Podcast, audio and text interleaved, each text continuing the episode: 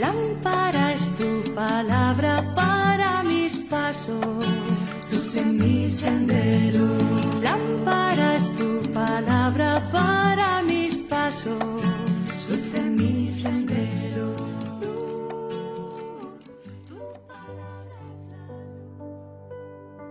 Del Evangelio según San Mateo capítulo 13 versículos del 36 al 43. Jesús dejó a la gente y se fue a casa. Los discípulos se acercaron a decirle, Acláranos la parábola de la cizaña en el campo. Él les contestó, El que siembra la buena semilla es el Hijo del Hombre. El campo es el mundo. La buena semilla son los ciudadanos del reino. La cizaña son los partidarios del maligno. El enemigo que la siembra es el diablo. La cosecha es el fin del tiempo y los segadores los ángeles. Lo mismo que se arranca la cizaña y se quema, así será el fin del tiempo. El Hijo del Hombre enviará a sus ángeles y arrancarán de su reino a todos los corruptores y malvados y los arrojarán al horno encendido allí será el llanto y el rechinar de dientes. Entonces los justos brillarán como el sol en el reino de su Padre. El que tenga oídos, que oiga. Palabra del Señor. Gloria a ti, Señor Jesús.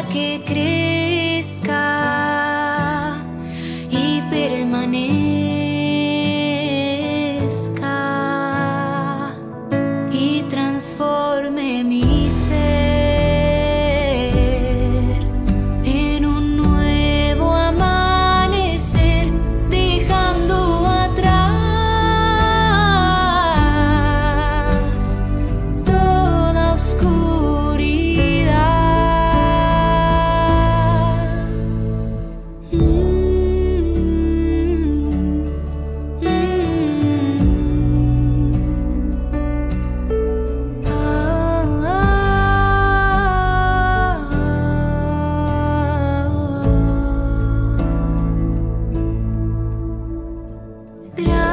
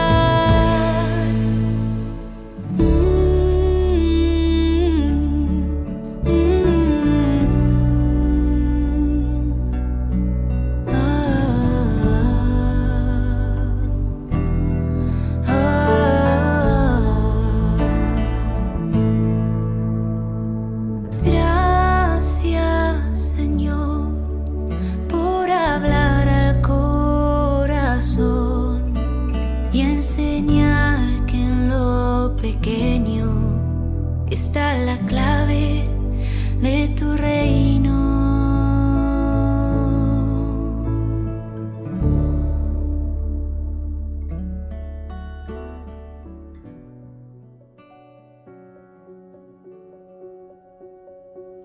En el Evangelio de hoy Jesús nos explica el significado de la parábola del trigo y la cizaña. En primer lugar debemos tener presente con esta parábola que el bien y el mal, así como el trigo y la cizaña, existen, coexisten y coexistirán hasta el fin de los tiempos. Por tanto, se nos invita a la confianza y a la paciencia a la confianza en el Señor, que guía providencialmente nuestra historia, y a la paciencia con nosotros mismos y con los demás, porque este proceso es doloroso, ya que implica una lucha contra el mal, y una lucha que se libra en nosotros, en nuestro interior y en el mundo. En esta espera paciente y activa no debemos desanimarnos, ni deprimirnos, ni escandalizarnos. Toda actitud negativa iría en detrimento de nuestra fe. Sabemos que en el mundo hay personas y organizaciones que están sembrando la cizaña, es decir, que están influyendo negativamente en las mentes y en los corazones, especialmente de las nuevas generaciones no nos desanimemos, porque todo ese mundo de maldad es como un monstruo con pies de barro. En su momento será destruido. Lo que nos toca a todos nosotros es sembrar y cuidar el trigo, es decir, hacer todo aquello que el Señor quiere para que nuestra vida y la vida de los que nos rodean sea cada vez más conforme a su amor y su verdad. Pidamos al Señor el don del discernimiento tan necesario en nuestro mundo. Discernimiento para distinguir entre el bien y el mal, entre la verdad y la mentira. Y para ello, fijemos nuestra mirada en Jesús, para que nada ni nadie nos desvíe del camino que Él nos ha trazado. Y mantengámonos siempre firme en su seguimiento.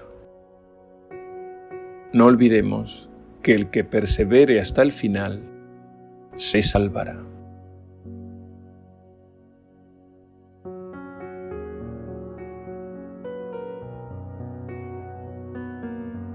Señor Jesús, gracias por tu palabra que ilumina nuestras vidas y por tu amor que nos sostiene en cada momento. Concédenos el don del discernimiento para que no caigamos en el engaño, para que ninguna mala influencia intente desviarnos del camino correcto. Y danos ánimo y alegría para sembrar por todas partes las semillas de la bondad y la verdad. Permítenos crecer como el trigo, fuerte y recto y afrontar con paciencia y compasión las dificultades que puedan surgir en el camino. Que tu luz guíe nuestras acciones para que al final podamos alcanzar el reino eterno de tu amor que no tiene fin. A ti la gloria por los siglos de los siglos. Amén.